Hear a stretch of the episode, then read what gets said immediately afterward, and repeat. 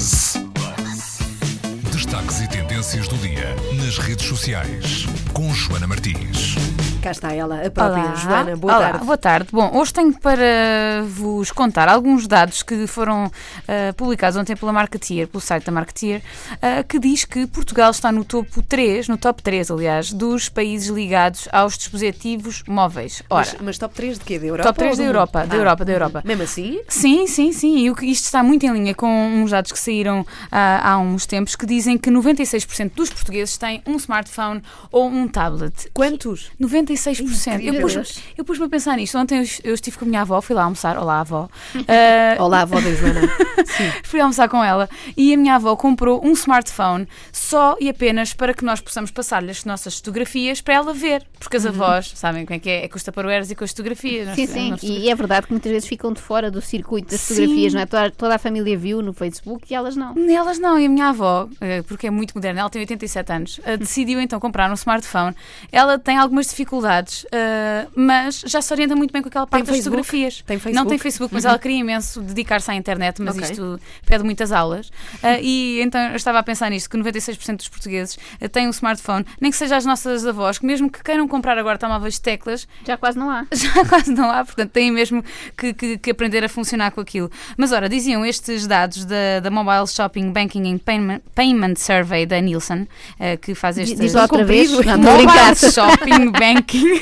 Estou a brincar, estou a Bom, brincar. Eu- eh, Nós diz- percebemos. dizem eles que 69% eh, das pessoas em Portugal valoriza a liberdade de estar sempre contactável. Mas será uma liberdade? A liberdade. Essa palavra não é muito bem usada. Não, é a liberdade de estar sempre Não, contactável. eu, eu, perce- eu consigo entender, eh, o, é, é paradoxo, não é? Sim. Mas é o tu poderes estar em qualquer sítio e mesmo assim estares, não tens que estar em casa à espera de uma chamada Exato. ou num Sim, sítio Mas por outro lado, não podes estar num sítio em que antigamente fosse inconta- incontactável. Ah, sim, na praia, certeza, por sim. exemplo. Ias à praia e ninguém É verdade, é verdade. Bom, se fores aos gerês, ainda há sítios. E, há, e há tal coisa, hoje em dia leva-se a mal tu não estares contactável. Exatamente. Nunca atende o telefone, nunca. Não é?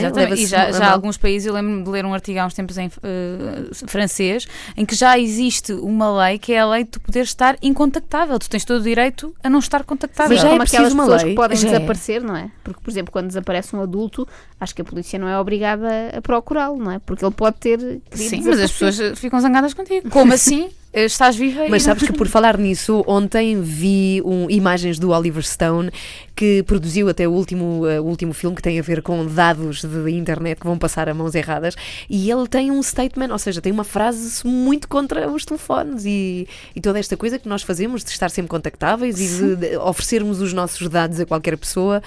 Pronto. Isso, e há bases de dados que nós nem nos apercebemos que têm Uhum. os nossos dados e nós nem sabemos como, às vezes recebemos chamadas. Uh, mas bom, estava aqui a ver estes dados. Há, na verdade, também há 69% das pessoas que consideram que as relações cara a cara estão a ser substituídas por estas relações eletrónicas. Uhum. E 67% sentem-se mesmo Não continuam a ser relações cara a cara, porque os telefones são muito caros. Meu Deus, Esta mais um momento de humor. Vou comprar uma bateriazinha para fazer aquele tss no fim.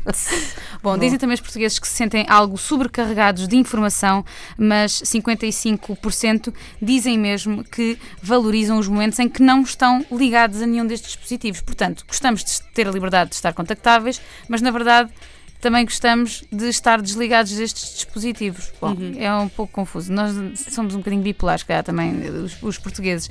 É, é interessante ler, estas, ler estes eh, números, porque nós achamos sempre que estamos muito atrás de todos os outros, mas ao nível tecnológico nós somos, os, somos muito destemidos. Queremos saber, queremos ser E modernos. dizer uma coisa. E, e eu acho que somos uns dos países do mundo, não da Europa, onde a internet funciona melhor.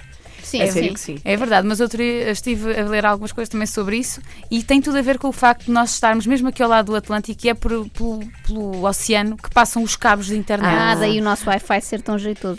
É por isso, portanto, se quiserem saber mais sobre isto, está cá a Anacom, é que está que tem este, este pelouro das internets, agradeço-lhes a eles. Muito bem. E os dados estão disponíveis na página do Buzz? Do Buzz e também, se quiserem, no, no site do Marketeer, porque a, a quem de direita é que se devem dar os artigos que estão escritos, se quiserem saber mais sobre isto, então passem por lá também. Obrigada, Joana. Até amanhã.